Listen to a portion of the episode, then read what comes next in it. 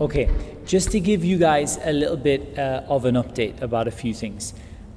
First of all, inshallah ta'ala, as you know, we have only a couple of weeks left and then we will be taking a break for the summer, inshallah ta'ala. We have listened to a lot of feedback from the people who come to Essentials. Inshallah ta'ala, we will try in the future not to have this time after Ramadan where it is... where it's very difficult for people to be able to attend and the numbers are quite low and stuff like that, inshallah. Inshallah ta'ala, today we will finish whatever we finish from al-waraqat, and then we're going to stop and we will then go on, inshallah, to talk about al-Qawa'id al-Fiqhiyyah.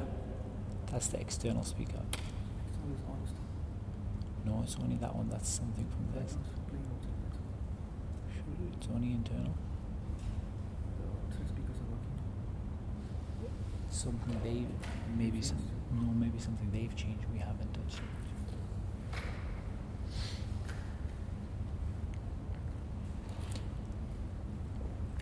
Inshallah ta'ala, once we have finished the explanation today, we won't be finishing al-waraqat forever. We'll come back to it, inshallah. But one of the things, inshallah ta'ala, we will do is we will move on to al-qawa'id al-fiqhiyyah. We'll move on to al-qawa'id al-fiqhiyyah, inshallah, which are basically fundamental rules, fundamental principles, things in fiqh that you can just use across the board, like generic principles that just work for everything, in every situation. And those are really helpful. A couple of words I would say about all of these. Uṣūl al-fiqh and the other related subjects are not the easiest subject or subjects to study in Islam. There's no doubt about that. They're not the easiest subjects to study. I think there's a couple of things to note on that. I think first of all is that the Essentials, we want you guys to be something different to just, like the people who come on the Friday nights. And that means you have to study some things that are not always thoroughly entertaining and are not sometimes, as easy to study as others. But it's important to get that balance of all of those subjects so that you feel, inshallah, that you really have studied a good sort of base from which you can understand how the rulings of Islam actually work and how the rules of Islam actually work. I think the other thing is that, inshallah ta'ala, with the Essentials, we have such a varied number of courses or of topics and subjects that, inshallah, if one subject is a little difficult, the next one will be easier, inshallah. I mean, personally, I find al-Qawa'id al-Fiqhiyyah that we're going to do next week to be much, much easier than Uṣūl al-fiqh. But, each person will find, easy what they, or will enjoy more what they enjoy. But it's really important for everyone to work really hard so that we can, inshallah, get everybody to, get the maximum out of this and really understand how the rulings of Islam work.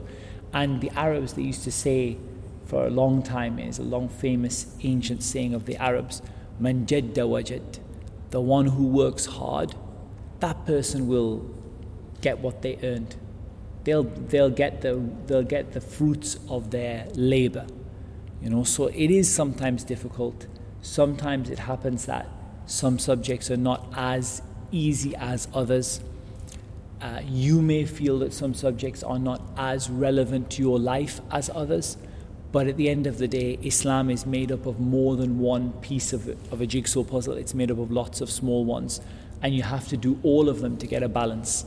Otherwise, you wouldn't have that balance. You might know everything there is to need to know about being good to your family, or about, how to be a good father to your kids, or how to be a good mother to your kids, or whatever it may be. But likewise, at the same time, you may also find that you might not know much about what Allah Azza wa Jal has made obligatory for you and hasn't, or you might not know much about how rulings apply when you can't apply them. Like, what do you do when you can't pray standing up? What do you do when you can't get pure for the salah? And other things. So at the end of the day, we have to have that balance. Like when I was studying in Medina, there are subjects that I really enjoyed, and there are subjects that I didn't enjoy so much. There are subjects I enjoyed but found extremely difficult, and there are subjects that I found a little bit easier. And we'll try to sort of adapt that as much as we can. But what I wanted to kind of conclude out of this is, inshallah ta'ala, when we restart in September, we are going to make a number of changes, inshallah, to try to make it even easier for, you know, everyone to kind of join this program and to benefit from it, inshallah. We were just finishing commands. And if you remember, and I'll just get to my page.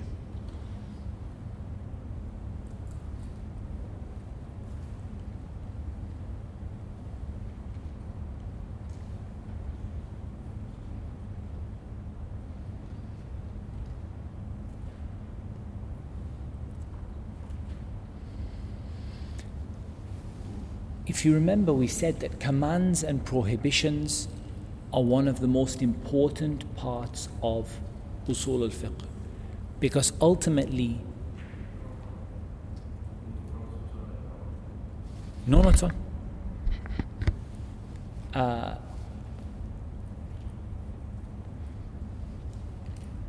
commands and prohibitions are one of the most important parts of Uṣūl al-fiqh, because essentially, Islam is about doing things. Islam is not about a belief that you keep in your heart and you say, oh, you know, like, my heart is Muslim. Islam is about doing things. Islam is about acting on things.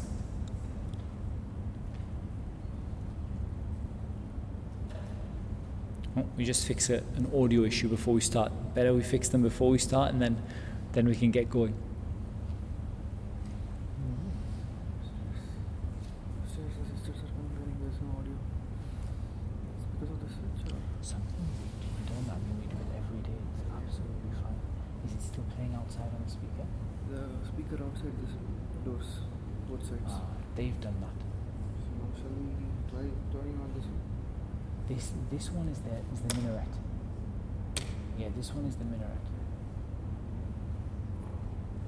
Maybe because I'm not speaking loud enough. Since you told me it was going outside, I took my voice. No. If you speak louder, maybe they can, because they've been playing.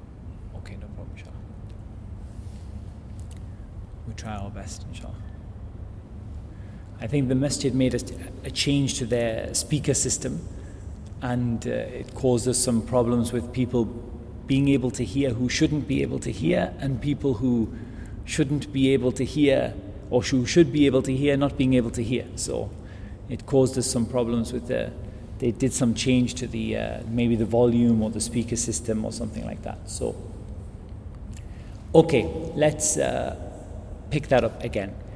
So we said that the purpose of Islam is acting, because at the end of the day, in the religion of Islam, you are required to do things and to abstain from things. That's the essence of the Sharia at the end of the day. The essence of the Sharia is about doing stuff and not doing stuff. You know, worshipping Allah, not worshipping anything besides Allah. Worshipping Allah, not worshipping anything besides Allah. Eating halal food, not eating haram food. So, since the Sharia gives so much importance to the issue of commands, of what you should do and what you shouldn't do, since the Sharia gives so much importance to the issue of commands, then the issue of commands and prohibitions in usul al-fiqh is important. We need to be able to recognize when Allah is commanding us and what that means for us. So now we come to this issue of repetition. And what this means is, when Allah tells you to do something, is the default position that you have to repeat it, or is the default position that it only needs to be done once? Now, someone might say, but okay, Allah commanded us to pray 5 times a day. Okay, but that is different when you have a command that says pray 5 times a day. For example, the Prophet ﷺ said, "Khamsu salawatin fi kulli yawmin wa layla." 5 prayers in every day and night. So that's a different situation. But a general command. Allah subhanahu wa ta'ala gives you a general command, one of the general things that we spoke about in the previous lesson. Does that mean that we have to do it once, and if we do it once, we've done what we need to do? Or does that mean that we have to do it again and again, and it's only if Allah tells us to do it once that we do it once? In other words, for example, take the example of Hajj. Allah told us, وَلِلَّهِ عَلَى النَّاسِ حِجُّ الْبَيْتِ. To Allah, and from the people, is the obligation, or to Allah for the people, is the obligation of performing Hajj to the sacred house. Would the basic principle from the Hajj be that we should do Hajj every year? But it's only because the Prophet ﷺ said once in a lifetime that we do it once in a lifetime. Or is the basic principle from a command that we only do it once unless the Sharia tells us to do it again? Al-Juwayni rahimahullah ta'ala said, وَلَا يَقْتَضِي التِّكْرَارُ عَلَى الصَّحِيحِ إِلَّا إِذَا دَلَّ الدَّلِيلُ عَلَى قَصْدِ التِّكْرَارِ. He said, commands do not entail repetition according to the correct opinion. Now, whenever you hear the words according to the correct opinion, pay attention, because that means that there is a disagreement among the scholars.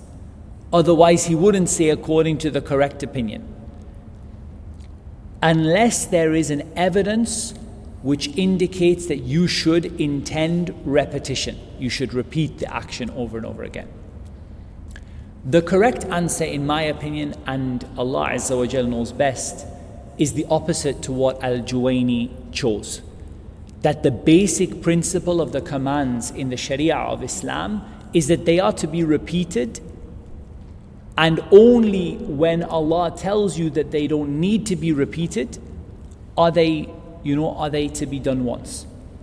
Because if you think about it, think of any command you can think of in the Quran. Try and find me a command that you only do once. It's extraordinarily difficult. Allah subhanahu wa ta'ala says, وَأَقِيمُوا الصَّلَاةِ, perform the prayer. وَآتُوا الزَّكَاةِ, and give the zakah. Does that mean we only have to perform the prayer once in our lifetime? No, we said 5 times every day. Okay. The zakah, once in a lifetime? No, once every year. يَا أَيُّهَا الَّذِينَ آمَنُوا كُتِبَ عَلَيْكُمُ الصِّيَامِ كَمَا كُتِبَ عَلَى الَّذِينَ مِنْ قَبْلِكُمْ. O you who believe, fasting has been made obligatory for you as it was made obligatory for those who came before you. Once in a lifetime? 1 day out of Ramadan? 1 Ramadan in your life? Or every time? Every single time. وَبِالْوَالِدَيْنِ إِحْسَانًا, be good to your parents. Once in your life? Or every time? Then find me a command that you only have to do once. And you can be said to be a good Muslim if you only did it once. Apart from Hajj, it's extraordinarily difficult to find a command which, if you did it once, you would be considered to be a good practicing Muslim. From all the examples we covered, it's very, very hard to find something which, if you did it once, something obligatory, you have to do it. And if you did it once, that would be enough to make you a good Muslim. Why then does Al-Juwayni take this opposite opinion despite the overwhelming body of evidence that the commands do repeat? By the way, Al-Juwayni believes you have to pray 5 times a day and you have to fast Ramadan every year. There is no issue with that. What he's coming from is the original Arabic. He's saying in the original Arabic, command, when I say to you, qum, stand up. When I say to someone, qum, stand up.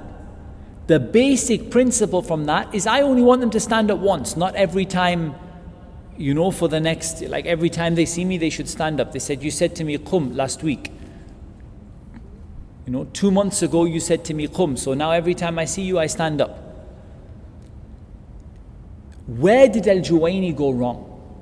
Al-Juwayni went wrong by applying a principle of Arabic language directly to the Quran without taking in mind or bearing in mind the proper Islamic context. In other words, yes, Al-Juwayni, we all agree that if I say to someone, ijlis, sit down, I mean sit down one time, not sit down every time and don't ever stand up again. However, in the Sharia, when we look at the Quran, we see that it is not the same thing.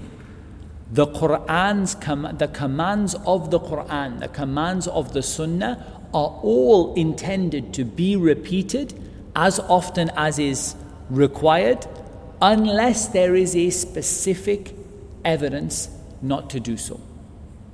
Even Hajj is not a good example, since it is recommended to repeat Hajj for those who are able, based upon the statement of the Prophet sallallahu alaihi wasallam, tabi'u bayn al-hajj wal umrah.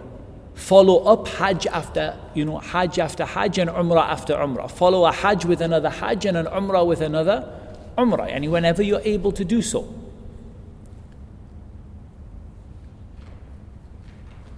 So, what we see here is that the commands in Islam of the Quran are not enough to be done once. You can't say, I prayed one day in my life, and therefore I am implementing, or I have implemented the statement of Allah, wa aqimus salah.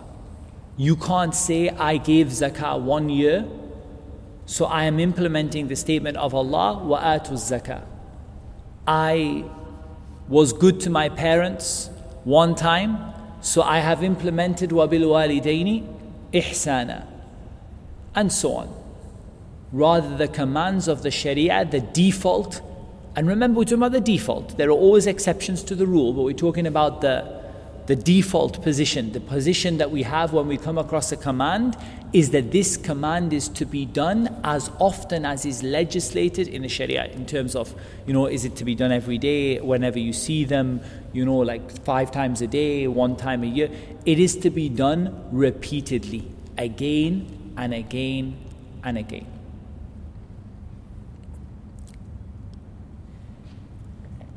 The next thing that Al-Juwayni comes to talk about, so another interesting thing relating to commands, is do you have to do them quickly? What that means is, or immediately, that's a better word than quickly. Let's use the word immediately. Al-Juwayni says, rahimahullah, وَلَا يَقْتَضِي الْفَوْرِ. He said commands are not necessary to be implemented immediately.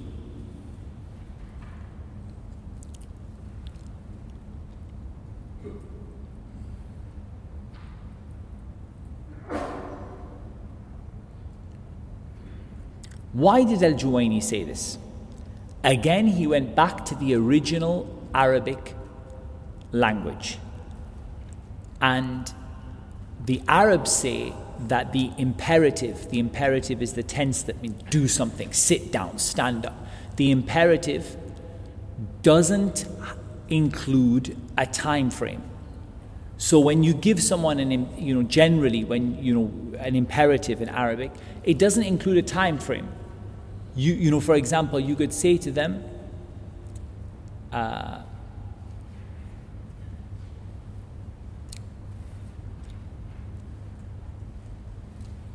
be good to your parents. You say to your brother, you should be good to your parents. Be good to your parents. This doesn't have a time frame in it. And it's not telling you, you should go right back to your parents right this moment, in this second, and you must now be good to your parents. It's just telling you, when you next get the opportunity, do this. That's kind of what Al-Juwayni is saying. It's like, when you get the opportunity, do this.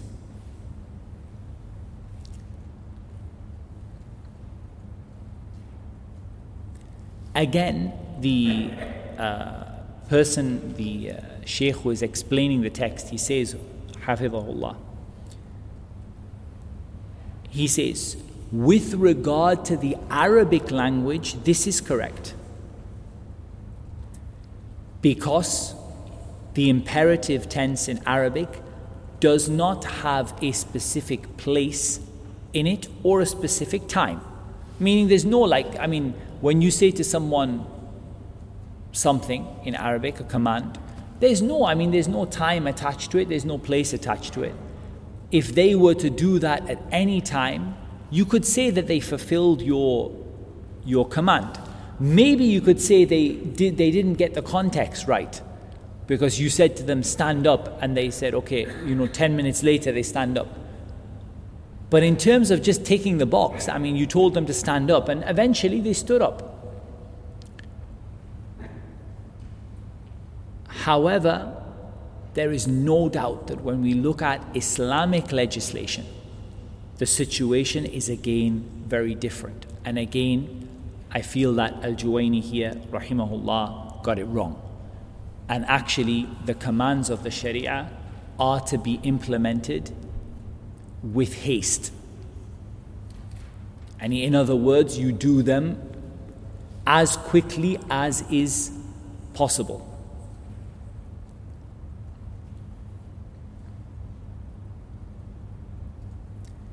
However, if we look at commands in Islam, we actually see that the commands in the Quran and the Sunnah are of two types. They are either unrestricted in time or restricted in time. So there are some commands that are unrestricted in time. وَبِالْوَالِدَيْنِ إِحْسَانًا. Okay? Did Allah tell you, be good to your parents on a Friday after the sun sets? No, Allah told you generally be good to your parents. He didn't give you a specific time. So we would call this a command which is unrestricted by time. And then there are commands which are restricted by time. Pray dhuhr. Shall we pray it now? It's too early to pray dhuhr now. Now, the time for dhuhr hasn't come in. Make hajj. Didn't you hear that Allah said, وَلِلَّهِ عَلَى النَّاسِ حِجُّ الْبَيْتِ? Why haven't you made hajj yet? Because the time for hajj hasn't come about yet. So hajj is an example of something which is restricted by time.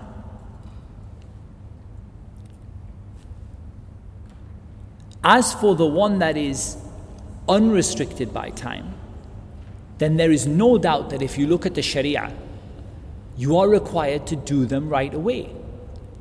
And even if you look at general life, if you say to your son, for example, go bring me a glass of water, and he brings you a glass of water an hour later, you're going to say to him, okay, you did what I said, but you're hardly, you're not where you should be. I should have had that glass of water within a minute of me saying to you, not within an hour. Allah subhanahu wa ta'ala says to you, be good to your parents. And you say, okay, I've scheduled that in my diary for sometime in 2018. Yes, you are fulfilling the command eventually, but you're also committing a sin if you're not being good to them in that time. So there's no doubt that commands that are general, that are unrestricted by time, you have to do them as quickly as possible. As for those that are restricted by time, as soon as their time comes about, you have to do them as quickly as possible too. So if you imagine that someone says, for example, with regard to Hajj, Hajj is restricted by time.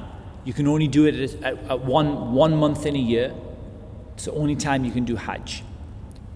But what do you think about a person who has had the money to go to Hajj for 20 years, had the opportunity, visa is available, everything, but hasn't been to Hajj yet?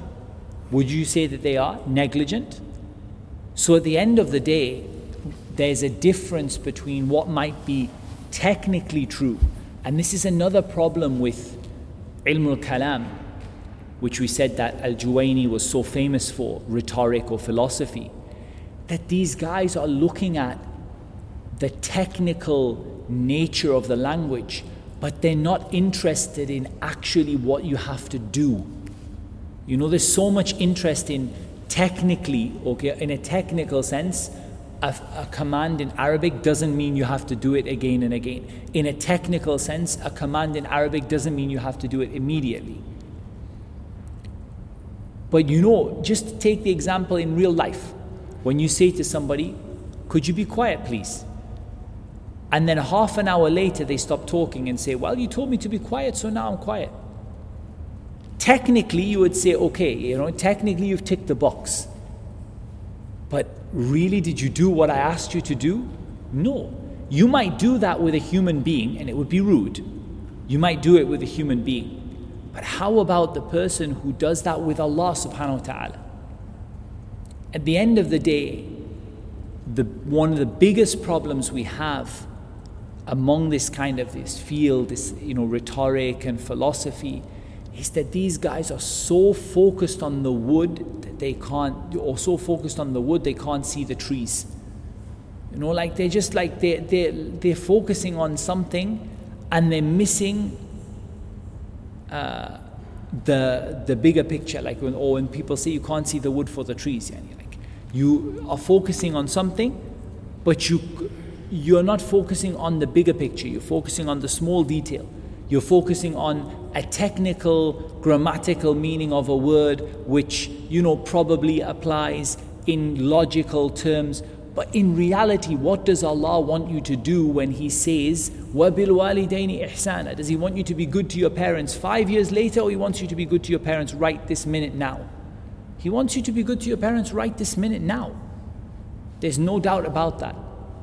And so this is another example for me of being very, very logical, but also illogical at the same time. Logical in the sense of, okay, you know, what you said is technically true. But it's in terms of the spirit of Islam, it isn't. And maybe, I don't know if we'll do it in the Essentials, because it's another topic related to Uṣūl al-fiqh, but it's a topic which people find pretty hard, and I haven't scheduled it into the plan yet. But there's a topic called Maqasid al-Sharia, or al-Maqasid al-Sharia, or Maqasid al-Sharia. It's known as al-Maqasid, and basically this talks about the purposes of Islamic legislation. And what some people have taken to do, especially from some of the later, I'll use the word scholars in a very broad sense of the word, later people who claimed to be scholars. People who are not good scholars, not reliable scholars, but people who, you know, are recognized in the world for being scholars. One of the things that they took to doing is that they would use the purposes of Islamic legislation to justify all kinds of haram by saying that, well, Islam wants things to be easy for you. Therefore, there's nothing wrong with free mixing, because Allah said, يُرِيدُ اللَّهُ بِكُمُ الْيُسْرَ. Allah wants to make things easy for you. So they've taken a valid point. Allah wants to make things easy for you. The Sharia is based upon ease. The Prophet ﷺ said, ad-dinu yusr. This religion is ease. And then what they do is they apply that in a very narrow kind of technical way to something and say, okay, there's nothing wrong with taking a mortgage, a riba-based mortgage, because there's a need and it's difficult and, you know, Allah wants to make things easy for you. I'm simplifying it rather than giving you the complicated. There are other things, but you get the idea. They take something that's a valid principle. One of the principles of the Sharia is we always try to make it easy for people. But they have ignored the spirit of the law. And this is a term you hear in legal terms as well, like in law. The spirit of the law. You know, forget the words. You know, you're going, you know, here and here. But what's the spirit? And what does Allah actually want you to do? You know, you've said, okay, I've read the Quran. The Quran is in Arabic, and it says I have to be good to my parents. So I'm planning when I reach 60 years old that I'm going to be good to my parents, and I've done what the Quran said. Okay, in terms of words, you know, you can tick the box. But in terms of the spirit of the law, have you done what Allah wants you to do or not? Clearly you haven't done what Allah wants you to do. You've done what you can say is the words. And from this is where we get the issue of loopholes. As you know, I have lots to say about Islamic banking. Bit of an oxymoron, Islamic banking. Because actually, really, those two should go together, but often don't. But a lot of Islamic banking today, not all, but a lot, is based upon the concept of loopholes. It's based on following the letter of the law, but not the spirit of the law. And I give you an example of that. There's a very famous riba trade mentioned in the books of fiqh, where basically what you do is you get a third party involved.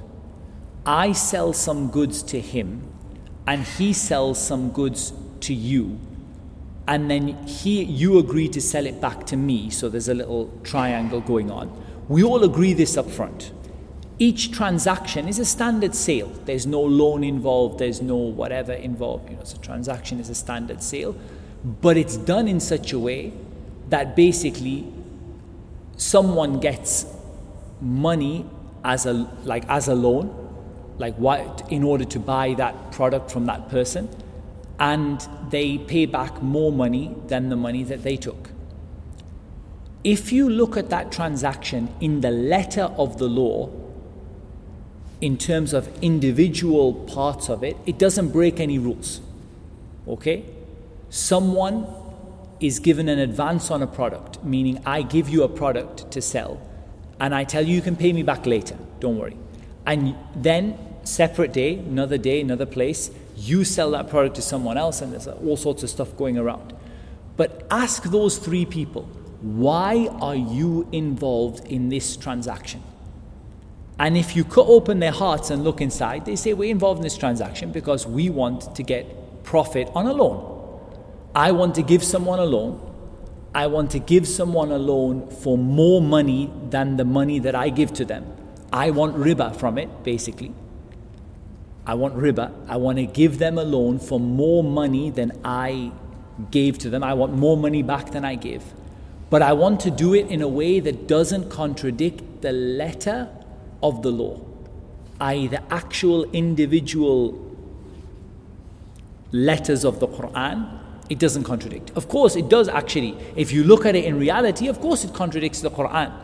But if you kind of put the right lens on it, and you don't tell everyone that the three of them have all agreed for a riba transaction. I say, what you mean? It's just a sale. He gave me some product. He told me pay me back in 6 months' time. I sold this product to some other guy, and then this other guy sold it back to him, and then I gave this guy the money back. But the point is, these three people had all got together with the deliberate intention of a riba-based law. It's not like three different people, three different transactions. This is all arranged long before. In fact, it has a broker, and the broker says, I'll sort you out a riba-based loan. Interest rate will be 5% APR per year. All you have to do is buy this crate of sugar from somebody, and then he will sell this crate of sugar to me, and then I will buy this crate of sugar, and there's your loan, all done. And all we're doing is buying and selling sugar. Nobody did anything haram. The point is that those people know clearly that they are contradicting the Quran. They know what they are doing is a major sin. And this finding of loopholes in the Sharia is not permissible. The greatest kind of musibah, unfortunately, is that some of the scholars in some of the madhahib, and it's a minority opinion, mostly in the Hanafi madhab, allowed this kind of loopholes, finding loopholes in the Sharia. And that has meant that things like Islamic banking are able to thrive by finding scholars to advise those banks who personally believe that it's permissible to cheat Allah and to cheat the Sharia. And therefore, they believe that they can, as long as individually when you take snapshots, it looks okay. Nobody wrote riba on the paper anywhere. Nobody wrote fa'ida on the paper anywhere. No problem. Go ahead and, sign it. Because nobody wrote riba anywhere. It's okay. We wrote murabaha, we wrote mudaraba, or we wrote musharaka, or we wrote ijar, we wrote some nice Arabic words on there instead of riba. So you just take the paper, it will be fine. But it's all based on this concept of loopholes. So it's really important, my point in this, it's really important that you understand the Sharia in the context of what Allah Azza wa Jal wants you to do. Not that you try to find a path around the words, try to kind of say, well, I did it like this, I did. Allah wants you to be good to your parents all the time. Allah wants you to start being good to your parents as soon as you are aware that is an Islamic obligation. That's the end of it. Don't try and find loopholes and ways out of things. There are two things we must avoid in the religion of Islam. One of them is we must avoid this issue of leniency and making loopholes and trying to,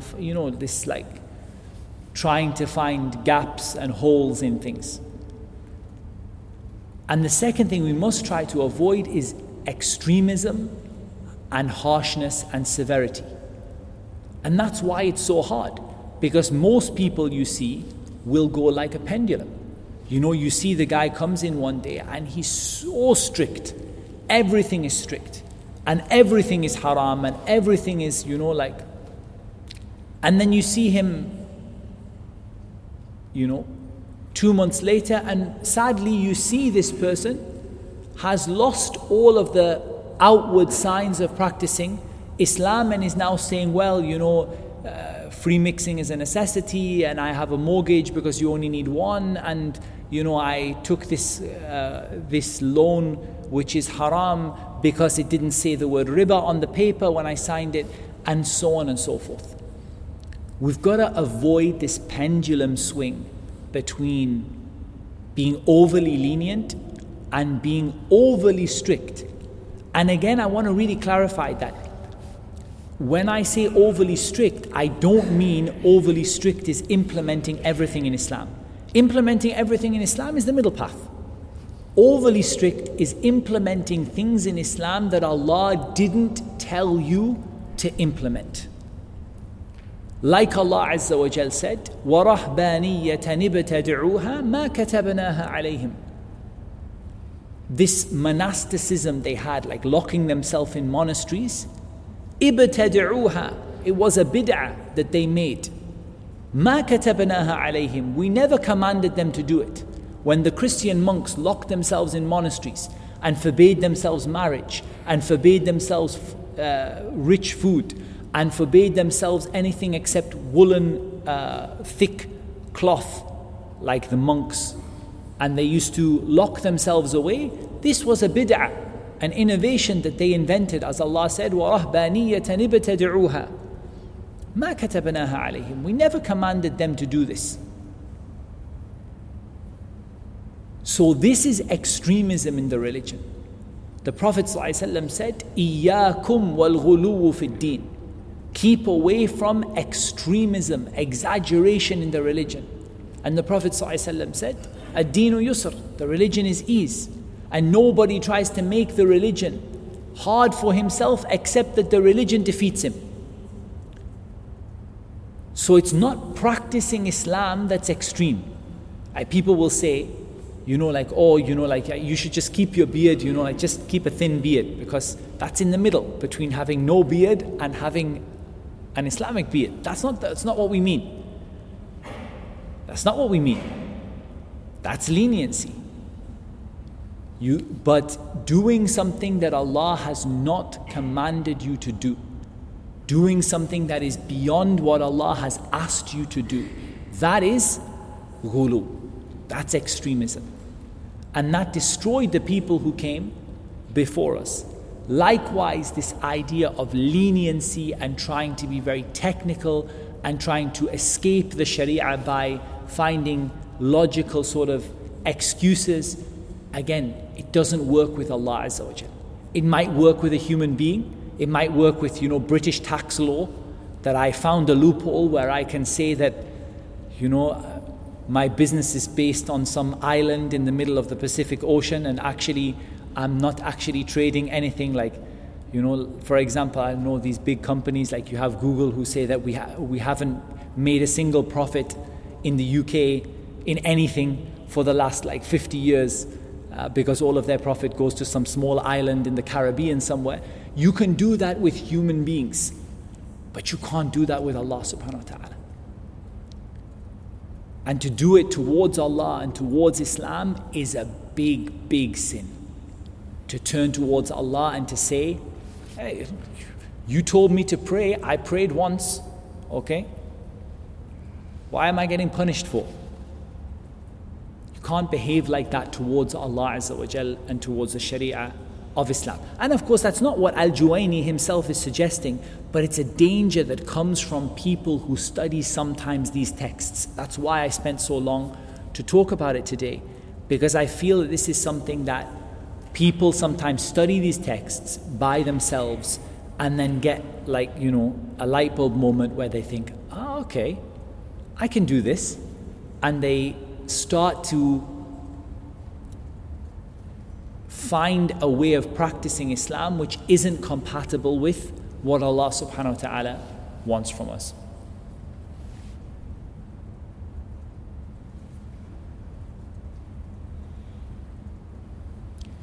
The next point regarding commands, which Al-Juwayni mentioned, is extremely important as well.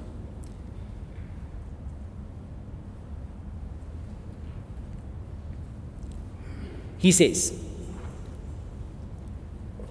an obligatory command to do something, we have been commanded to do that, and whatever we need to achieve that. So when you get a command to do something, we have been commanded to do that thing, and we have been commanded to do whatever is necessary to be able to do that thing. Such as being commanded to pray.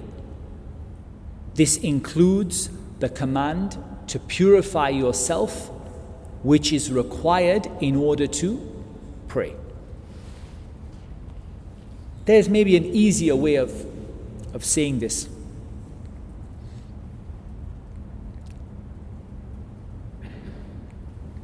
مَا لَا يَتِمُّ الْوَاجِبُ إِلَّا بِهِ فَهُوَ وَاجِبٌ. Whatever it is that is needed to complete something wajib is in itself wajib. And whatever is needed to complete something mustahab or mandub is itself mandub. And whatever leads you and takes you to commit something haram is itself haram. And whatever leads you and takes you to committing something makruh is itself makruh. This is absolutely fundamental. And it's one of the principles of fiqh that we probably will talk about in the coming weeks, inshallah. But it is fundamental. Whatever is needed to complete something wajib is wajib.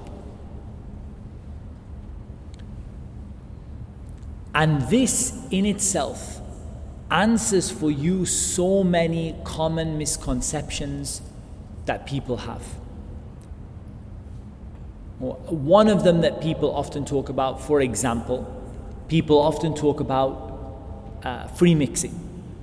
As an example, people often talk about free mixing.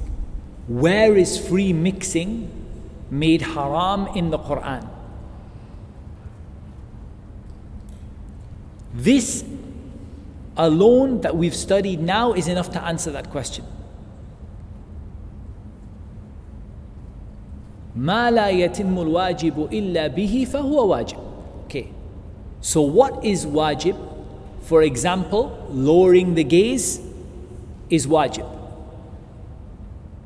So everything that is necessary to facilitate lowering the gaze is in itself wajib too. Zina is haram.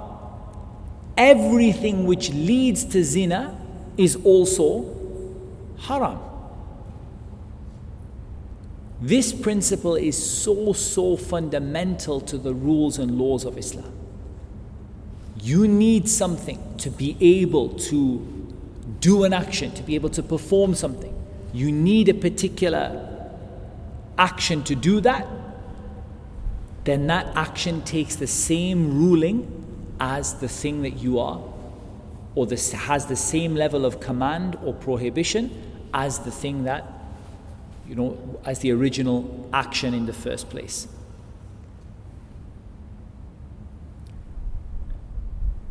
And the example that Al-Juwayni gives is an excellent example, the example of the prayer.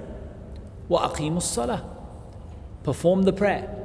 You can't perform the prayer without tahara. You can't perform the prayer without purification. Therefore, purification has the same ruling as the prayer.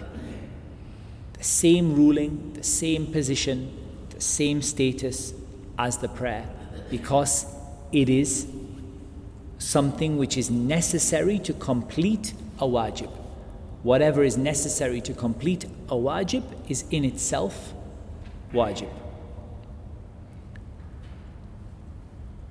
And so if I am going to, just going back to that previous topic, if I am going to implement the command, وَلَا تَقْرَبُوا الزِّنَا, do not come close to fornication, then that means that I, in order not to come close, there are certain fundamental things that I need to have in place.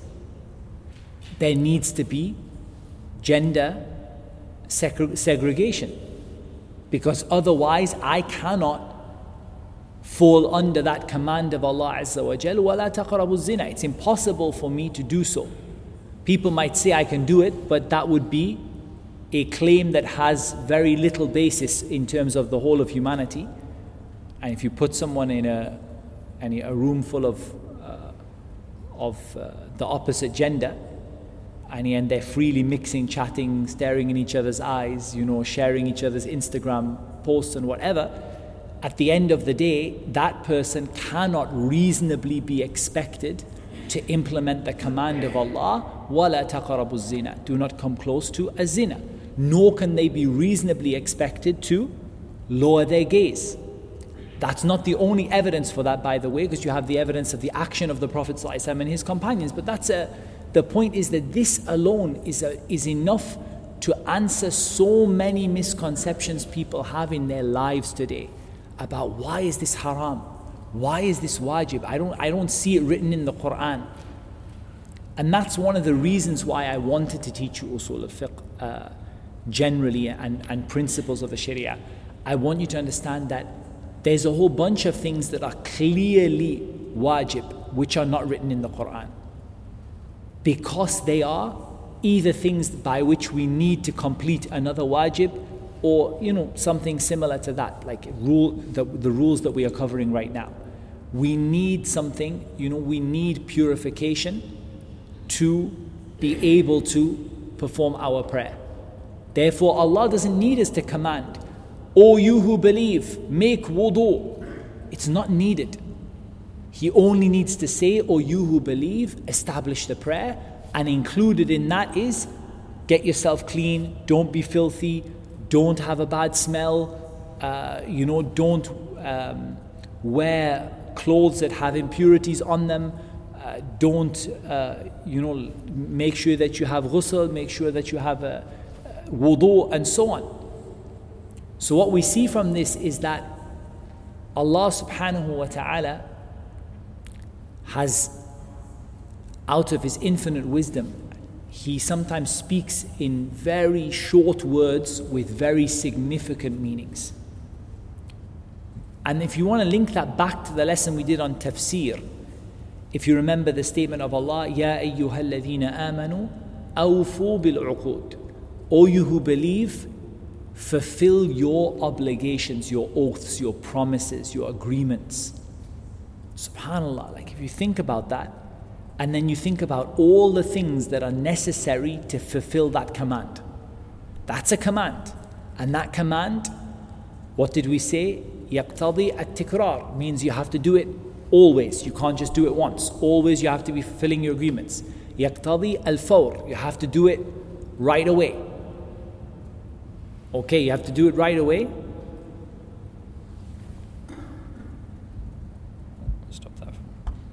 You have to do it right away, and you have to do it all the time. And Allah tells us, fulfill all of your agreements, promises, oaths, and conditions, and contracts. There's a lot of things became wajib when Allah subhanahu wa ta'ala said, Ya ayyuhalladhina amanu, awfu bil-uqood. Because so many things are required to fulfill that condition. So inshallah, this is something that we should certainly bear in mind.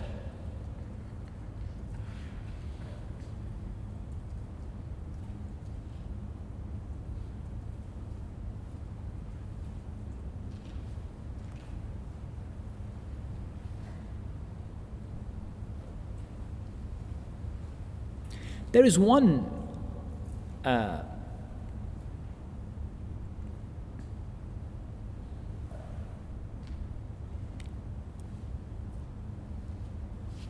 or two sort of little points we should make at the end of the command before we talk about prohibitions. We should talk about a principle. Again, we're going to cover this inshallah ta'ala in the coming weeks, which is the principle فَاتَّقُوا اللَّهَ مَا اسْتَطَعْتُمْ, fear Allah as much as you can.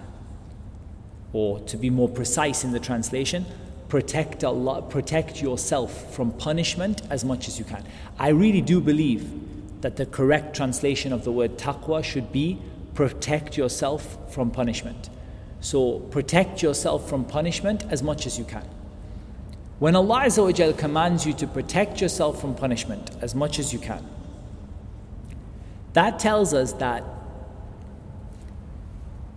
commands are dependent upon ability. And we have in this a hadith of the Prophet ﷺ. In the 40 hadith of Al-Imam al-Nawawi, it's mentioned, مَا أَمَرْتُكُمْ وَمَا نَهَيْتُكُمْ عَنْهُ فَاجْتَنِبُوا وَمَا أَمَرْتُكُمْ بِهِ فَأْتُوا مِنْهُ مَا اسْتَطَعْتُمْ. Whatever I forbid you from, keep away from it.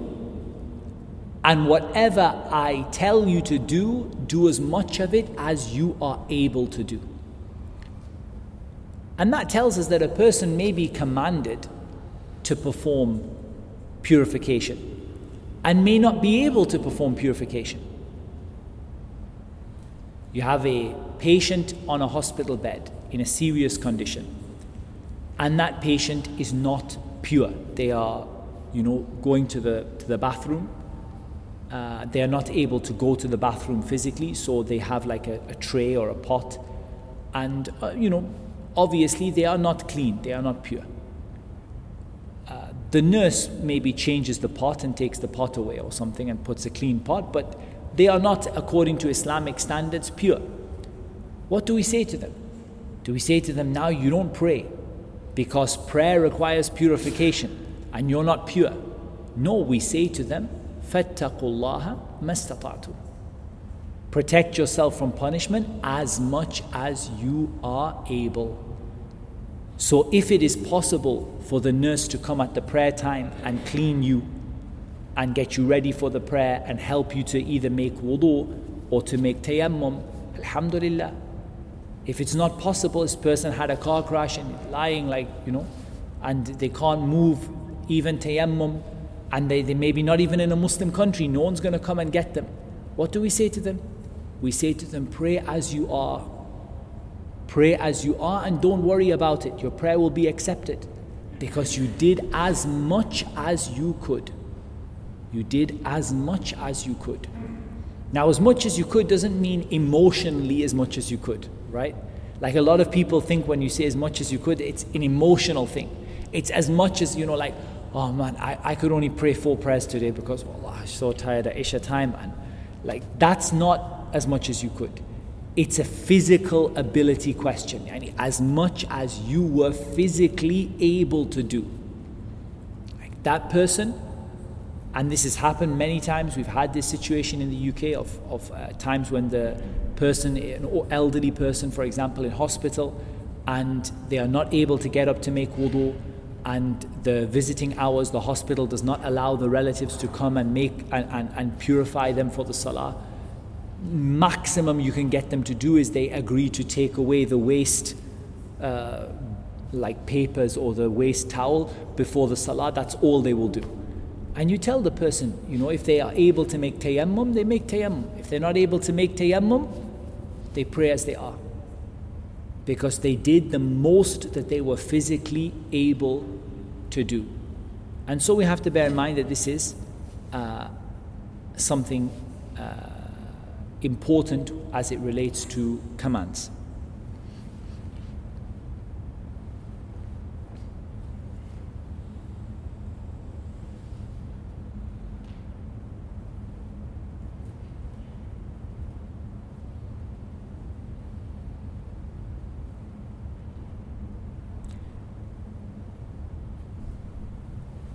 The next thing that Al-Juwayni mentions, also on the topic of commands, and it's also very important.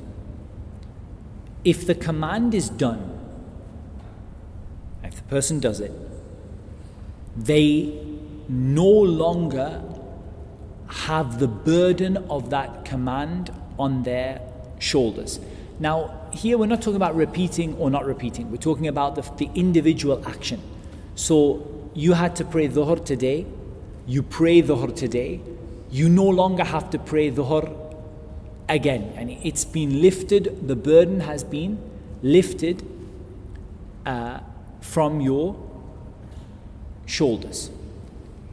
The question we have to ask is, when is the burden lifted?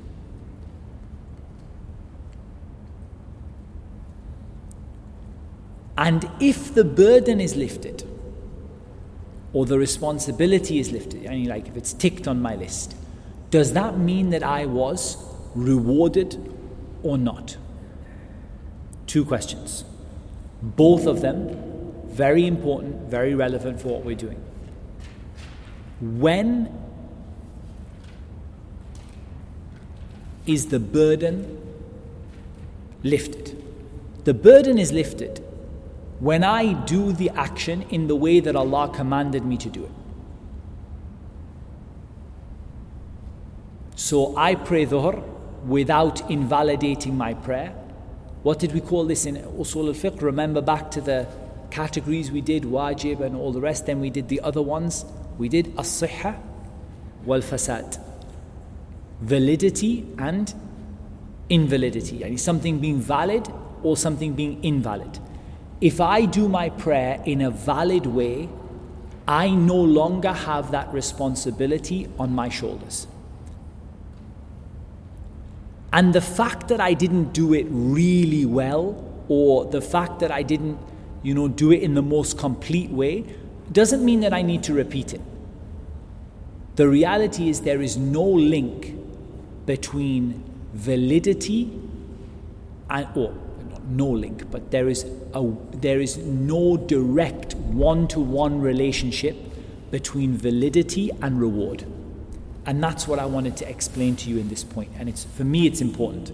There's no direct link between validity and reward, meaning that you can do your prayer in a way that is valid and get zero reward for it.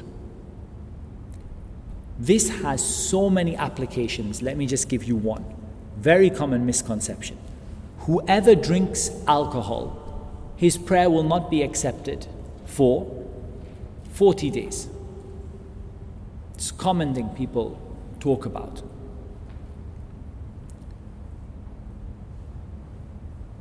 That his prayer will not be accepted for 40 days. Whoever goes to the magician, or the fortune teller, believing in him, his prayer will not be accepted for 40 days. Okay. Does that mean that he doesn't pray or that he does pray? Okay, I read a horoscope in the newspaper. Does that mean that now for 40 days I don't pray?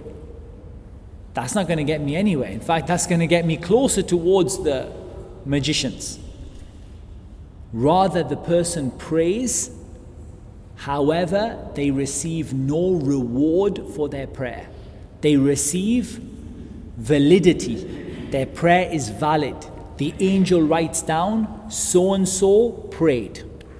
Reward, zero. And so there is a difference between something being lifted from your shoulders as a responsibility and you getting reward for it. It has lots and lots of applications. You feel you prayed a bad prayer at dhuhr. You came to dhuhr and you just weren't thinking about it. And you prayed, your ruku' and your sujood, you did it, but you just felt like you weren't there. It may be that you got 10% of the reward. Maybe you got nothing, maybe you got 20%, maybe you got 50%. But the responsibility was lifted from your shoulders if you did it in a valid way. Yes, if you were so distant that you don't remember what you even prayed or whether you prayed, that could affect the validity of the prayer. But as long as you did the prayer in a way that was valid in itself, the prayer is written in your account that you prayed. However, whether you got 100% of reward, or 50, or 70, or 20, or 10, that is in the hands of Allah subhanahu wa ta'ala, depending on how well you prayed, how much concentration you had, and so on.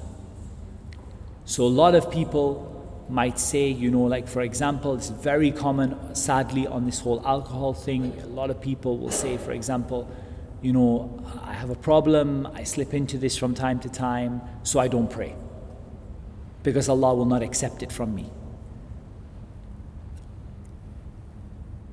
you have to be very careful about what the meaning of acceptance is. Yes, you may not get reward, but at least that prayer will be lifted as a responsibility from your shoulder. Meaning you at least reach equilibrium, you at least reach like a level point where you prayed, you are still considered to be a musalli, someone who prays. You're not considered to be someone who abandoned the prayer, but you didn't get reward for it. That's a big problem, not getting reward for it, but at least you prayed. As opposed to the one who doesn't pray, and this person, no doubt, is in a far worse situation and may in fact leave the religion of Islam. So we need to understand that when you do an action in the way Allah has commanded you to do it, that action is lifted from your burden. It is no longer it's no longer a responsibility that you have to carry out. Once you've done it according to the set number of times or whatever, each time you do it, the burden is lifted. However, that doesn't mean that you got rewarded for it or that it was necessarily accepted by Allah in terms of you were rewarded and you were, you got the benefit out of it. A person may pray and get very little of the benefits of the prayer out of their prayer, but at least they are considered to be a person who praise. So, of course, we want to be from the people who get the maximum benefit. We want to get the full acceptance. We want to get the full reward. But at the end of the day, we still recognize that once you do something, it's done. Like some people, for example, when they go to Hajj, they will go to Hajj and they will say, I had an argument maybe with someone and I feel like my Hajj hasn't been accepted. And now I have to go to Hajj next year. No, that's not the case. Your Hajj, in the sense that you did the pillars of the Hajj, is written. You no longer have to make Hajj. Whether Allah Azza wa Jal rewarded you for it with Jannah or not, that is in the hands of Allah. You repent, you ask Allah to forgive you, you do a good deed, you try to get it, except that's a different issue.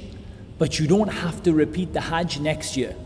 You did your Hajj, you stood in Arafat, you did all the pillars that you needed to do. At the end of the day, that is enough for you not to need to go to Hajj again. Whether it was given Jannah for it or not, that is a different matter. And that matter is, in the hands of Allah subhanahu wa ta'ala.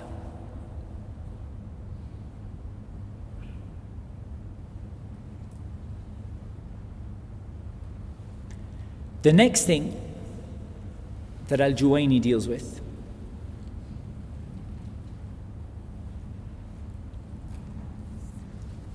is who is included and who isn't in the commands of Allah Azza wa Jal.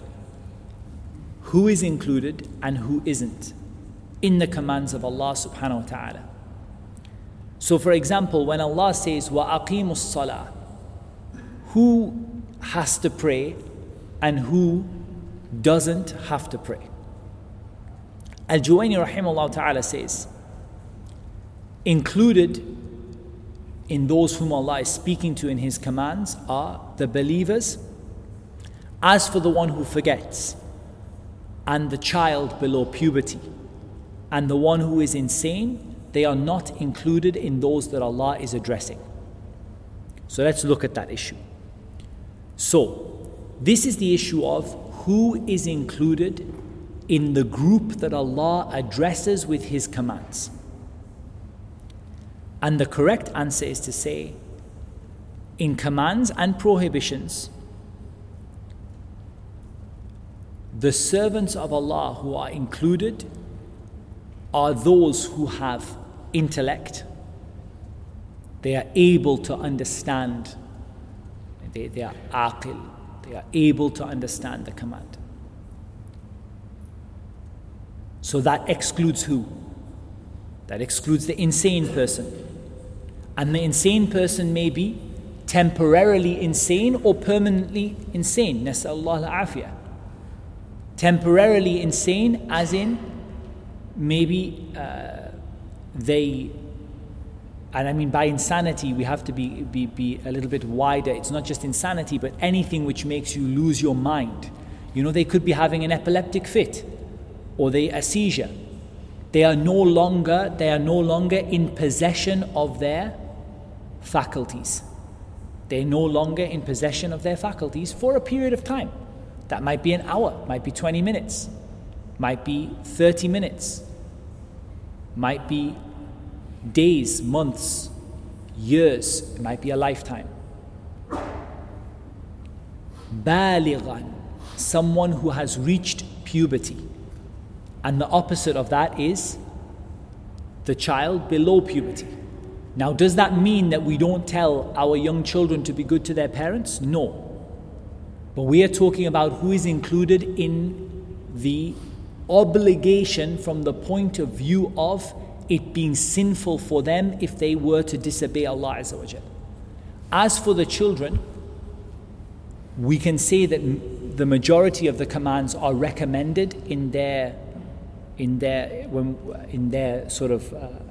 right, like when we talk about them, most of them are recommended, and we command our children to do them by means of or by way of training.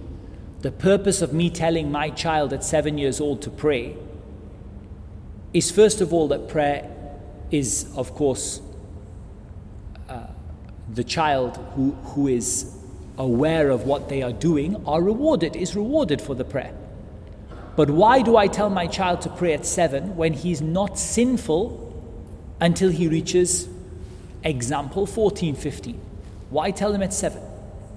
Because if I don't tell him at 7, it will not be possible for him to learn to pray by 14 in a regular way.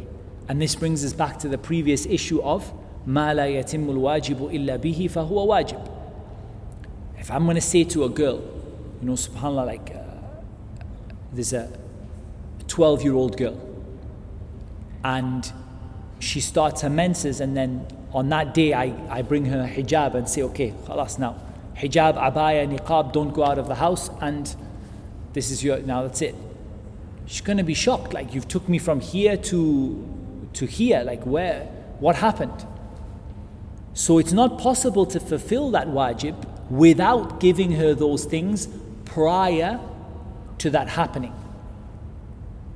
It's not possible to fulfill that wajib. But the general wajib itself, and if a girl was wearing her hijab, my daughter, for example, she's wearing a hijab, 7 years old, she takes a hijab off. Is that a problem? Is she sinful? No. Why do I, you know, gently encourage her to do it? Not every time, not all the time, but just keep, you know, slowly each kind of year we go by, it gets a bit more, it gets a bit stricter. Because at the end of the day, I don't have a guarantee. She might become an adult at 9 years old. She might become an adult at 10 years old. She might become an adult at 12 years old. An average for a girl is something like 12 or 13. For a guy, it's about 15 years old. So at the end of the day, you've got to still tell your children to do the right thing. Otherwise, when they reach adulthood, they will not be able to do that thing. But they themselves, as individuals, are not included in the command that if you don't do this, this is going to happen to you, and if you don't do this, is going to happen to you. They are included from another angle, which is the angle of مَا لَا يَتِمُّ الْوَاجِبُ إِلَّا بِهِ فَهُوَ وَاجِبٌ. Everything needed to complete an obligation. An obligation is itself an obligation. So, you know, the fact the Prophet ﷺ commanded us, tell your children to pray from 7 and chastise them if they don't pray from 10. That's a command from the Prophet ﷺ. But is that child, if they miss then at 7 years old or 8 years old, they miss a salah, are they then sinful? No, they're not sinful. They're not sinful until they reach puberty. But the danger is that if we give them bad habits now, those bad habits will continue after puberty and in fact become much worse, because the influence of the shaitan will become much stronger on them at that time. And remember, it's not like their prayers are being wasted. As long as they are at an age of discernment, The age of discernment is what we call in Arabic tamyiz. It's where you know what you're doing. You know what you're doing. It's basically this issue of aqil versus غير aqil. I mean, you get to an age where a child knows that they are praying. Take a 2-year-old child. Do they know what they're praying? Do they know how many raka'at they prayed? Do they know? You know, most 2-year-old children don't know what they are praying. Agreed? Most 2-year-old children don't. I mean, they copy you, they make sujood, and they get up and run around. They make sujood the wrong way. They put their the wrong clothes on. They do all sorts of things, because they don't know what they're doing. But take them to 5 years old, 6 years old, and now they know what a prayer is. They know what the start of the prayer is. They know what the end of the prayer is. At that age, they become rewarded for their prayers. They are rewarded for them. Okay, what about the 2-year-old? Any reward in that? There's reward for the parent who is raising them in a good way to gently encourage them and stuff, definitely. But they themselves have no consciousness of what they are doing. So the child who has reached the age of discernment, or tamyiz, that we call tiflun mumayyiz, a child who knows what they are doing, could be 5 years old, 6 years old, 4 years old, depends on the child. They are rewarded for the good deeds they do. When they are good to their parents, they get reward. When they are good to their siblings, they get reward. When they give charity, they get reward. As long as they know what it is they are doing. But they're not included in the commands of the Qur'an.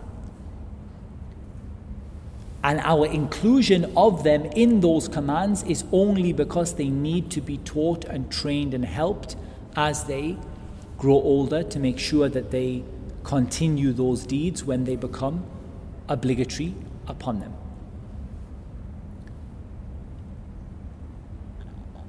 قاصدا للامتثال or قاصدا الامتثال. قاصدا الامتثال is something that the explainer of the text added in there. He said that they should be from those people whom Allah is intending to address. And this is much more comprehensive. I like this better than Al-Juwayni's issue of the mu'minun and the believers and whatever. Because when Allah Azza wa Jal addresses a group of women, for example, the wives of the Prophet, Ya Nisa'un Nabi, for example, or wives of the Prophet sallallahu alaihi wasallam wa radiyallahu anhun, who is included in that command? All of us, our wives, perhaps from the point of view of following them or recommendation, maybe, perhaps from the point of view of but directly who is included? Whoever it was that Allah is addressing. So if Allah Azza wa Jal is addressing the believers as a whole, then the command is for the believers as a whole, except those people who have no knowledge of what they are doing. They are not aqil, they have no intellect, they do not have their senses, and those people who have not reached puberty. So this is a better way of putting it. 3 conditions. The first one is that the person should have possession of their faculties. They should have control of their mind. The second one, they should be above the age of puberty. And the third one, they should be among those whom Allah is intending to address by this particular command. Whether it's for all. Now I agree with Al-Juwayni rahimahullah ta'ala that the majority of the commands in the Qur'an are for all of the believers. That's the principle. And there's a very important principle we will learn, inshallah, which is that the general principle in commands is that they are for all of the believers, men and women, unless there is a clear reason to restrict them to one person rather than the other. Likewise, all of the commands given to the Prophet ﷺ are for his ummah, unless there is an evidence that it's only for him. So when Allah Azza wa Jal said, "Qul huwa Allahu ahad," say, Allahu ahad, Allah is one. Qul is his command to one person. to the Prophet ﷺ. However, included in this is his ummah after him, unless you have an evidence that it's only for him. So someone could come and say, I'm not going to say Allahu Ahad. I'm not going to say Qul Hu Allahu Ahad. Because it's only addressed to one person, the Prophet ﷺ. Clearly it says Qul. It doesn't say Qul Allahu Ahad. Qul, one person. And if it's one person in the Quran, it's the Prophet ﷺ. It's talking to him directly. You should say. However, every command which is for him is for his ummah after him, as long as there is no evidence to restrict it. Likewise, there are equality in commands in terms of gender, unless you have an evidence. So when Allah Azza wa Jalla says, وَأَقِيمُوا الصَّلَاةَ, أَقِيمُ is what you say to a group of men. أَقِيمُوا الصَّلَاةَ is what you say to a group of men. You can say it to men and women as well, of course. But generally, the verb aqimu is what you say to a group of men. However, women are included because the principle is that women are the full sisters of men. As the Prophet ﷺ said, women are nothing more than the full sisters of men, meaning that everything that applies to men in the Quran applies to women unless you have an evidence. Or Prophet, say to your wives and your daughters and so on, وَنِسَاءِ الْمُؤْمِنِينَ, and to the women of the believers, cover yourselves with your bodies. Does this include men or women? No. This is only to women. What is the evidence that hijab is only for women? The verb used is a verb which can only be used for women, and the Prophet ﷺ is commanded to say to his wives and his daughters and to the women of the believers. So this is an evidence to restrict it. Otherwise, every command in the Quran, the basic principle is, it's for everybody, unless you have an evidence to restrict it. But the best way of defining who you're talking to or who Allah Azza wa Jalla is addressing in the Quran is to simply say that those who are in possession of their faculties, they're in control of their mind, those who are above the age of puberty, and those whom Allah has or intends to address, include within the command. Whether that be all women, whether that be the believers, whether that be all of mankind, whether that be a group of men, whether that be the wives of the Prophet ﷺ, whether that be a group of the companions. That is, inshallah, the basic principle. I don't think that what he said contradicts what Al-Juwayni said. Oh, we should mention one more condition. That the person should, perhaps not a condition, but it's worth noting, that the person should have the intention to fulfill the command. The person should have the intention to fulfill the command. Because if somebody fulfills a command without intention, they have to repeat that command again. Now, what we mean by that is, they had no intention to do that thing, and they did it by accident. They had no food and they fasted the month of Ramadan because they just had no food. I mean, they didn't, it wasn't that they were intending to fast Ramadan or they were going to fast Ramadan. They just didn't have any food for that month. There was a famine and they fasted Ramadan. We say to them, you have to repeat the fasts of Ramadan. We say to them, you have to repeat all 30 days. They didn't eat. From the first day of Ramadan to the end of the 29th day, they didn't eat anything because there was a famine and they didn't have any food. They didn't eat, they didn't drink during the day. But they did not intend to fast Ramadan. So we say to them, repeat it again.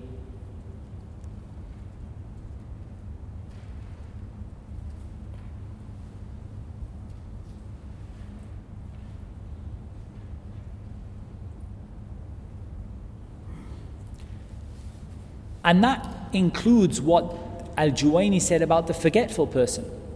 Because the person who is in a state of forgetfulness doesn't know what they're doing. They don't have any concept of the fact that they're fulfilling the commands of Allah or not fulfilling the commands of Allah. And we're not talking about a person who's a little bit forgetful, like they switch off a bit in the prayer. We're talking about somebody who, you know, doesn't remember where they were for the last 15 minutes. That person can't be said to have deliberately and consciously intended to pray.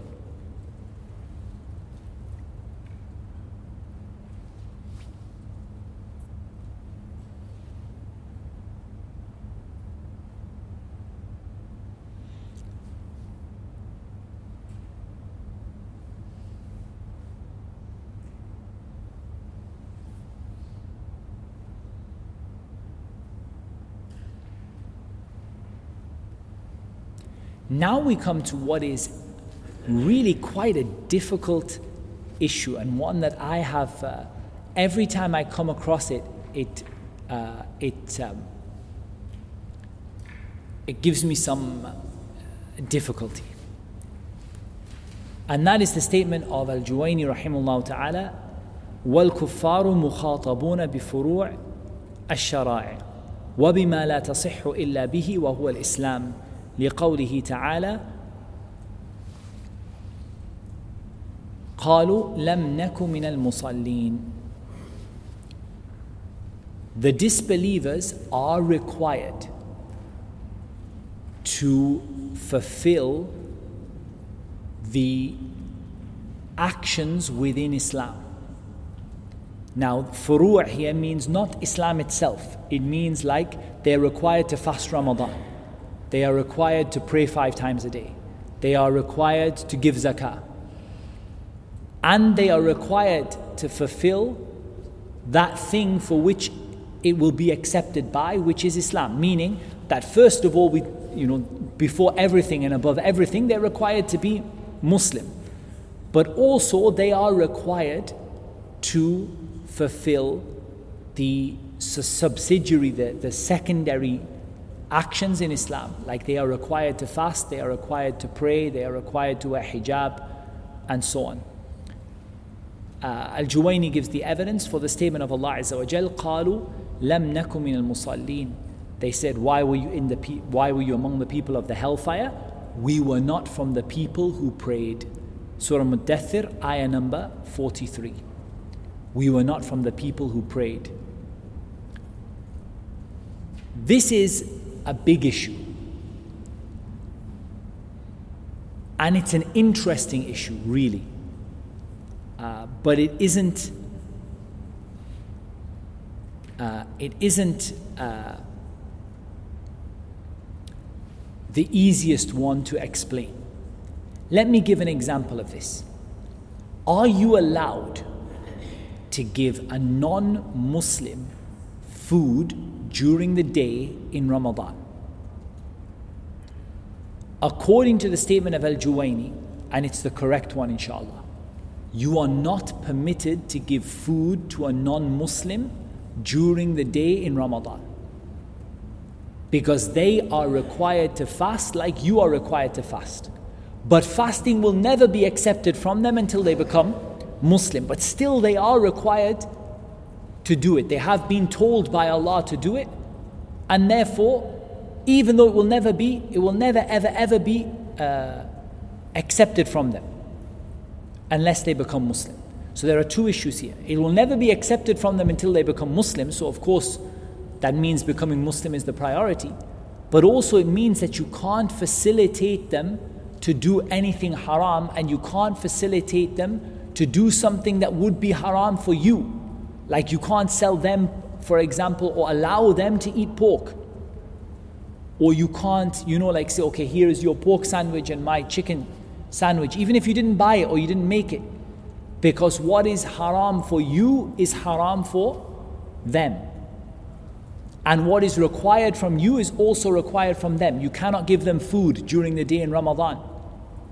You can't, you can sell them food, it's their fault if they eat it, but you can't. Like, for example, you should close restaurants and stuff. You can't, make fresh food that has to be eaten on the time. Supermarket's not a problem because it's each person's responsibility when they go out of the supermarket, whether they make the food then or they keep it until iftar. But in terms of restaurants, they should be closed during the day in Ramadan, according to this opinion, because it's not permissible to sell food to the non-Muslims to consume during the day in Ramadan. Let's look at this issue. First of all, we should say that the scholars unanimously agree that all of the non-Muslims are required to follow the essence of the Sharia, meaning to become Muslim. And all of them agree, because the Sharia has two parts. Its essence, its core, the core of the Sharia, and the, you can say like the outside of, the, you know, sort of the you can say this, the branches of the Sharia. We call it the core and the branches. The core of the Sharia is Islam. And every one of the scholars agrees that the non-Muslims are required to become Muslim. And all of us knew that already. The issue is, are they also required to do whatever else Allah commanded people to do in the Quran? Or they're only commanded to become Muslim, meaning, look, drink your alcohol, do what you want, eat in Ramadan, don't fast, don't pray, but you should become Muslim, and when you become Muslim, you should pray and fast and whatever. Or is it the case that they are required to do everything we are, but that it won't be accepted from them, they'll never get any reward for it? They're required to do it, but they'll never get any reward for it unless they become Muslim. Two opinions from the scholars.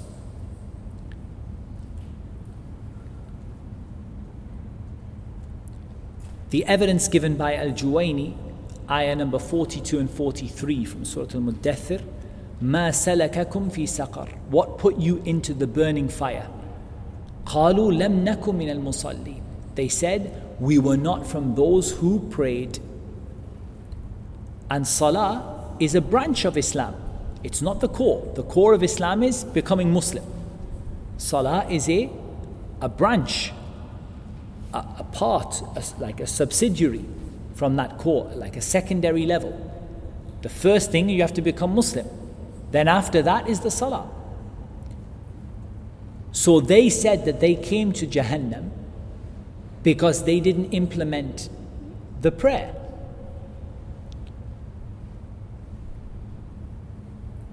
And the correct opinion is that which Al-Juwayni mentioned. And that's what our scholars taught us, and that is the opinion of the majority of our scholars in our time, is that the non-Muslims are required to do everything that we are. There is no two-tier law system for the non-Muslims. Like they have one law and we have one law.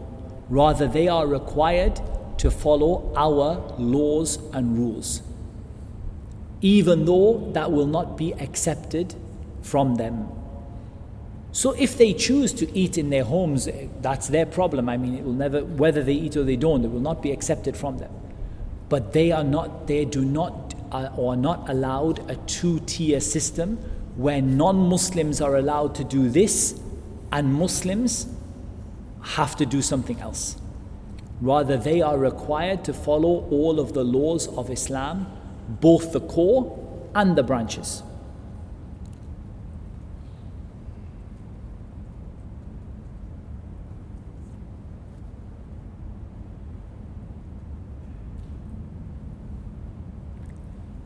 And it's said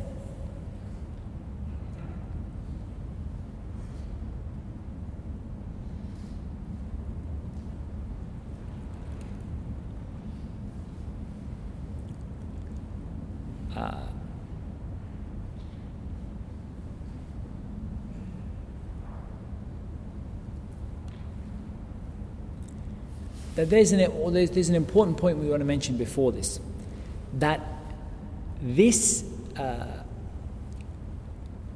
The way this manifests itself is not that we invite them to the masjid to pray. Because this might come as a question. Someone might say, well, okay, they're required to pray. Why don't we invite them to the masjid to pray? Because we know that this prayer will not be accepted from them if they were to come to the masjid to pray. And this command is a command related to the akhirah, not related to the dunya. Meaning that it's that they will be asked in the dunya, why they will be asked in the akhirah, why did you not pray? Even though they were not Muslim. They will be asked, why did you not give zakah? So we don't go around to the non-Muslims saying to them, come and pray, come and fast. But we also don't make accommodation or facilitate them to do something which is haram for them. So distinguish between the two. We don't invite them to do a branch of Islam before we invite them to do the core of Islam. So we don't tell them, come and pray in the masjid. Just come and pray with us. You're not Muslim, but you know you have to pray anyway, so it's one less punishment in the hellfire for you. So come and pray with us. We don't invite them to come and pray with us. However, we don't facilitate for them to do something which is forbidden for them. So where this really shows is the forbidden things rather than the sort of the commands. It shows in prohibitions more than commands. Because commands, we don't go to the non-Muslims and say, give us your zakah. Because at the end of the day, their wealth is not, or their charity is not accepted by Allah subhanahu wa ta'ala until they become Muslim. We don't go to them and say, give the zakah. But at the same time, we don't facilitate for them to do something which is not allowed for the Muslims. So for example, we don't facilitate them. We don't tell them fast the day of Ramadan. But we don't facilitate for them to eat. Do we see the difference between that? We don't tell them, come fast Ramadan, because you know, you're a non-Muslim and you're also being told to fast Ramadan. But we don't facilitate for them to eat at that time either. So we don't facilitate to them to do something haram, because helping someone to do something which is, or facilitating someone. But in terms of inviting them, we invite them to do what? Did the Prophet ﷺ invite them to fast Ramadan? Did he invite them to pray? No, he invited them to become Muslim. And this might be the bit that kind of explains it. The key thing is that the reason why Allah Azzawajal is commanding them to do those things is to increase their punishment in the hereafter if they don't become Muslim. Because in the hereafter, they will be punished for not praying, not giving zakah, not being good to their parents, not keeping themselves clean, and all of the other things, dealing in riba, all of the other things, they will be punished for those things as well as for their disbelief. So we don't invite them to join us in the masjid, like as in apart from da'wah. Of course we invite them for da'wah, but we don't invite them like just, you know, come and pray in the saf with us. But what we do is we don't facilitate for them to do haram on the argument that they are not Muslim, and so it's fine for them to eat, it's fine for them to drink alcohol, it's fine for them to fornicate, it's fine for them to do whatever.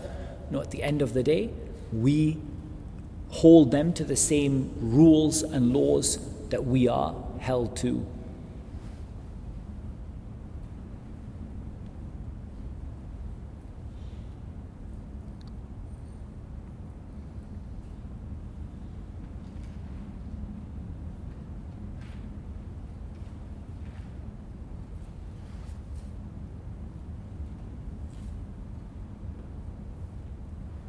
Couple of things on that to add. The one who is explaining here, he makes a couple of points. He says there are two issues here. First of all, he says that this issue, this last issue we've dealt with, is not a matter of usul al-fiqh. It's a matter of aqeedah more than it's a matter of usul al-fiqh. I think it certainly has it may not be from the core of Usul al-Fiqh, but I think it certainly has, it can be added as an appendix, because you're talking about who a command is addressed to. It probably has an element. But yes, you can see why it's not part of the core of Usul al-Fiqh, because realistically, what do we do with that knowledge about the non-Muslims in terms of them being required or not required? What does it affect whether something is halal or whether something is haram or whether something is required or not? It's not part of the core of our mission in studying Uṣūl al-fiqh, to know whether the non-Muslims are required to follow the sort of subsequent or secondary parts of Islam or only the core. Okay. The second problem he has is, he says, this whole idea of separating things into core and into branches is something that was done by the people of philosophy and rhetoric in order to separate fiqh from aqeedah. And this is something we've heard a few times. And it's no doubt true that there is a big effort to separate aqeedah from fiqh. Now, I don't mean separate it logically in terms of like what we might do where we have aqeedah lesson and we have a fiqh, but to truly separate it in the sense that it literally becomes an island and you have different scholars for one and different scholars for another completely. So if you look at the average Muslim, for example, a lot of people on the subcontinent, a lot of them will say, we are Hanafi in fiqh, Ash'ari in aqeedah, Sufi in suluk. That is their standard. I mean, maybe they don't know. They probably just say, Muslim. But I mean, if you actually ask their shiuch from any of these jama'at, the jama'at, well-known jama'at and groups, they will say that we are Hanafi in fiqh, Ash'ari in aqeedah, and Sufi in manners and zuhd and whatever. Leave the Sufiya out of that. Let's just talk about Hanafi in fiqh, Ash'ari in aqeedah. Why did they split between the two? Because they don't want to embrace the aqeedah of Abu Hanifa rahimahullah. And they know that if they embrace the aqeedah of Abu Hanifa rahimahullah, they will have to follow the way of the early generations, the companions, and the way of the Sunnah. Because they know that generally the aqeedah of Abu Hanifa was the aqeedah of Ahl al-Sunnah. We have some, minor matters which everyone has. Nobody is free of mistakes. But at the end of the day, the aqeedah of Abu Hanifa was the aqeedah of Ahl al-Sunnah in general. With regard, apart from the issue of irja, in general, his aqeedah was the aqeedah of Ahl al-Sunnah. So what do they want to do? They want to run away from this issue very, very quickly. Because if they start following, and Imam Abu Hanifa is Imam al-A'zam, he's the greatest Imam from the Tabi'een, nobody else has anything like him, and they praise him to such a level. Say, okay, let's follow him in aqeedah. Abu Hanifa made takfir of the one who says Allah is everywhere, for example, as is well known from him. And that the one who does not say Allah is above his arsh, according to Abu Hanifa, is not Muslim. Of course, that doesn't mean the ignorant people, but the person with knowledge who says Allah is not above his arsh, above the seven heavens, according to Abu Hanifa, is not a Muslim. They say, no. He was an imam in fiqh, but not an imam in aqeedah. Why? Because they want to put a big, big axe and cut away aqeedah from fiqh, so that they can give you their aqeedah and still claim to follow Al-Imam Al-A'zam, the greatest Imam, and so on. And one of the best arguments you can use against them is simply to say this, to just demonstrate how they are splitting between these issues. And say to them, look, if you want to follow Al-Imam Abu Hanifa rahimahullah, then follow him. But follow him in what he taught together, all of it. Because he didn't teach fiqh, and when someone asked him about aqeedah, he said, I don't know who is Allah and what is Allah, and I don't know any names of Allah, I'm jahil. No, Abu Hanifa taught aqeedah. There is a book of aqeedah attributed to Abu Hanifa rahimahullah. Even if you don't agree with al-fiqh al-akbar, this book by Abu Hanifa being his book, al-aqeedah al-tahawiyyah, at the beginning of his aqeedah, says this is the aqeedah of Abu Hanifa and his students. That's one of his introductory points. The aqeedah of al-tahawiyyah is the aqeedah of Abu Hanifa rahimahullah. Why don't they study aqeedah al-tahawiyyah? Because they don't believe in what it contains. They don't agree with what it contains. When Abu Hanifa spoke against ilm al-kalam, when he spoke against rhetoric, when he said the people of rhetoric will never prosper, when he said if the hadith is authentic, this is my madhab, or if my statement contradicts the sunnah, throw my statement against the wall. And all of these statements that are reported, they say, no. We are Ash'ari and Aqeedah and Hanafi and Fiqh. And this division is something that is designed to take people away from the sunnah of the Prophet ﷺ.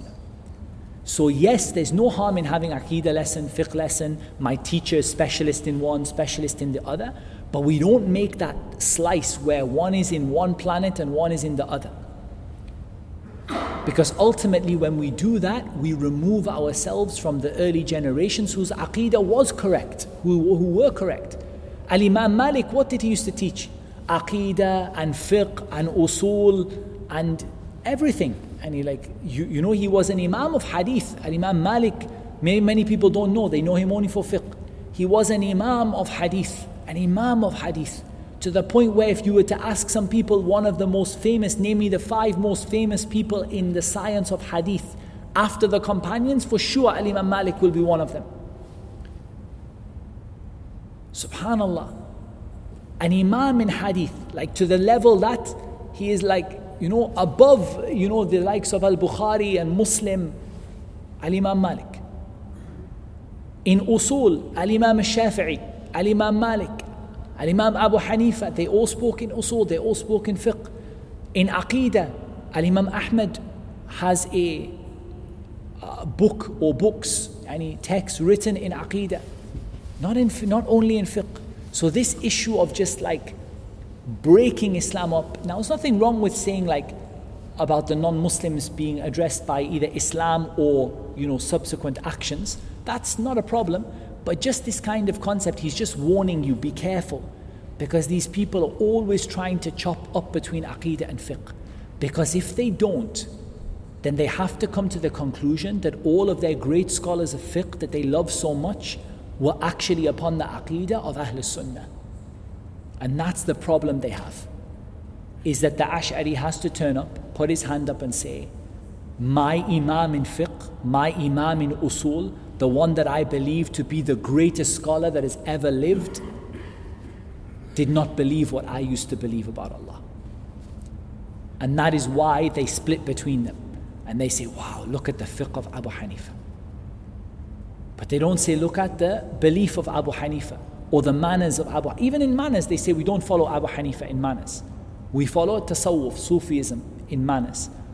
Was Abu Hanifa Sufi? No. It was not Sufi, not according to anyone, not even the Sufis claim that Abu Hanifa was Sufi.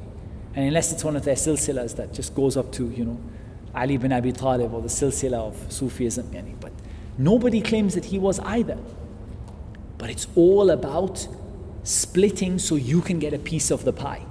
I can get a piece of the Abu Hanifa cake because I can claim that I only follow him in fiqh. Instead of saying that his belief and his manners and his other aspects were generally in accordance with the sunnah of the Prophet ﷺ. So be careful about that, that splitting up between the two. The next topic is far too long to begin here. We're still on the topic of prohibitions and commands, but that's as far as we got today. But I did intend to take it a little more slowly. We did discuss with the Kalima's management team that we would try to take a bit more slowly, give you more practical examples, inshallah. So we hope, inshallah, that was maybe a little less hard on you, a little easier to swallow.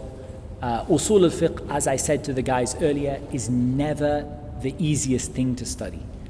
But really, you need it. You can't become a scholar or a serious student of knowledge, and I don't claim to be either of those two things. But you can't claim to be a scholar or a serious student of knowledge without usul al-fiqh. It is absolutely essential. So you just have to kind of grin and bear it if you find it hard. But you will, you will see the fruit of it in your life and in understanding what Allah is saying to you. And I feel that when you read the Quran now, you should have a better understanding. We haven't finished the book. You should have a far better understanding of what Allah Azza wa Jalla is addressing you with in terms of commands and prohibitions than you had before.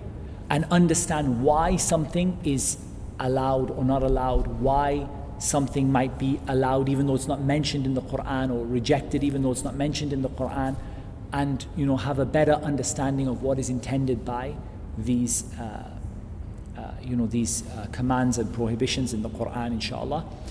We will return to it, but obviously I don't want to give you like 3 months of Uṣūl al-fiqh or 5 months or 6 months of it in one go, because it's heavy, definitely. It's heavy to teach as well as to study. But inshallah, what we would like to do is just to start you off, give you the beginning, and then let you, slowly kind of move on from there, bi'idhnillahi ta'ala. Okay. Quite a lot of people asking about the Aqeedah 1 exam result. Yes, I understand that normally you would have got it last week. The only reason it's delayed is only because we had a week off for Eid, that's all. So when we had a week off for Eid, everything gets shunted back 1 week, inshallah. But I'm hoping those results will be very, very quickly, inshallah. I don't want to say a number of hours or days, but inshallah, very, very quickly those results will be with you, inshallah. I am still planning to record videos to explain to you the exams. And pretty much those are most of the issues that I wanted to deal with, inshallah. So I think we'll wrap it up there, since it is exactly 2 minutes past 8. And inshallah ta'ala, we will resume next week with al-Qawa'id al-Fiqhiyyah, general, generic principles of fiqh, sort of rules of fiqh or principles that work across the board. They can be used in any place and time, and they kind of give you a lot of benefit for a small amount of study. So inshallah, we'll do those for a couple of weeks. And we'll be basing that on the book Al-Qawa'id al-Fiqhiyyah by Al-Imam al-Saadi, the same Imam that we did the tafsir from. We'll be doing his book on Al-Qawa'id al-Fiqhiyyah, the general, I didn't call it juristic maxims, but that doesn't, I think Qawa'id Fiqhiyyah makes it easier to understand than juristic maxims. But they're basically overriding rules that work across the whole scope of fiqh, inshallah. And that will finish us before we break up in the summer. As we did also say that we are working on revamping many areas of the essentials, inshallah. We are working on making it a nicer or an even better experience for everybody, inshallah. We're going to try and fix the scheduling so that it's less inconvenient, inshallah ta'ala. We're going to be making a lot of changes over the summer. So before we come back, just keep up to date with what goes on, keep up to date with the website and stuff, inshallah. We're hoping that we'll have some positive changes to announce, things to make it easier for everyone, inshallah. Jazakumullahu khairan wa barakallahu feekum.